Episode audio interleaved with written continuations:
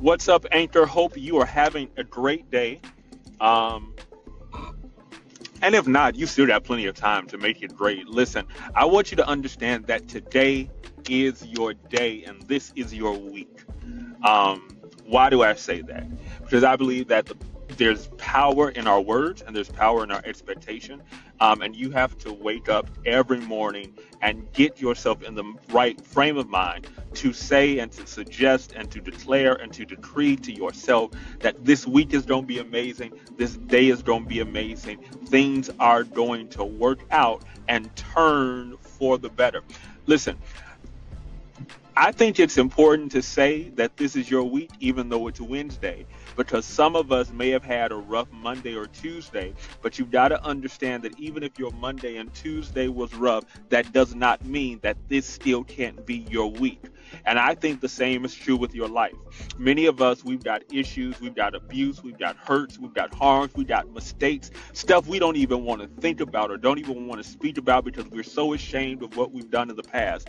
And we've got an enemy will try to convince us that because there was some issues and some heartache and some bad things in our past, that that bad past is an indication of a bad life. The devil is a liar. Romans 8 and 28 says, And we know all things work together for good to those who love God and to those who are the called according to his purpose. In other words, God is able to redeem what was bad and use what was bad to make our future even brighter.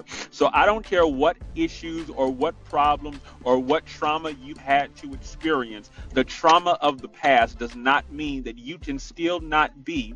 Um, does that make sense? Wait a minute.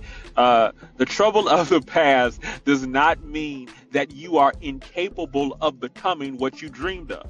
Many of us feel like if our conditions were different, we would be further along. If our parents were able to afford college, if we had studied more in school, if we had never got abused, if we were not subjected to poverty, if we didn't come out of a dysfunctional household, the enemy will try to play in our minds that because our past was so bad, that there's a ceiling that we cannot break through, and there are things that we cannot obtain, and we cannot become what we envision because we've got some issues in our history. But the reality is this God is able to redeem what was bad and use it for fuel and use it for inspiration and use it for power to accomplish those things that we are meant to accomplish so that we can become who we are meant to be. Whatever happened in the past does not have the final say over who you can become now and what you can do in the future. And so I need you to be encouraged. I need you to understand that a bad past does not mean that you cannot say that you're going to have a great life.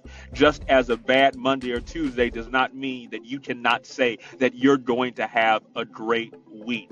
God is going to use everything that you've gone through. Nothing is going to be wasted. And you still got time to be who you thought you could have been if your conditions were perfect. That's all I wanted to say. Please reach out and connect with me. I would love to talk um, and connect with you and answer any questions and continue the dialogue. Um, if this.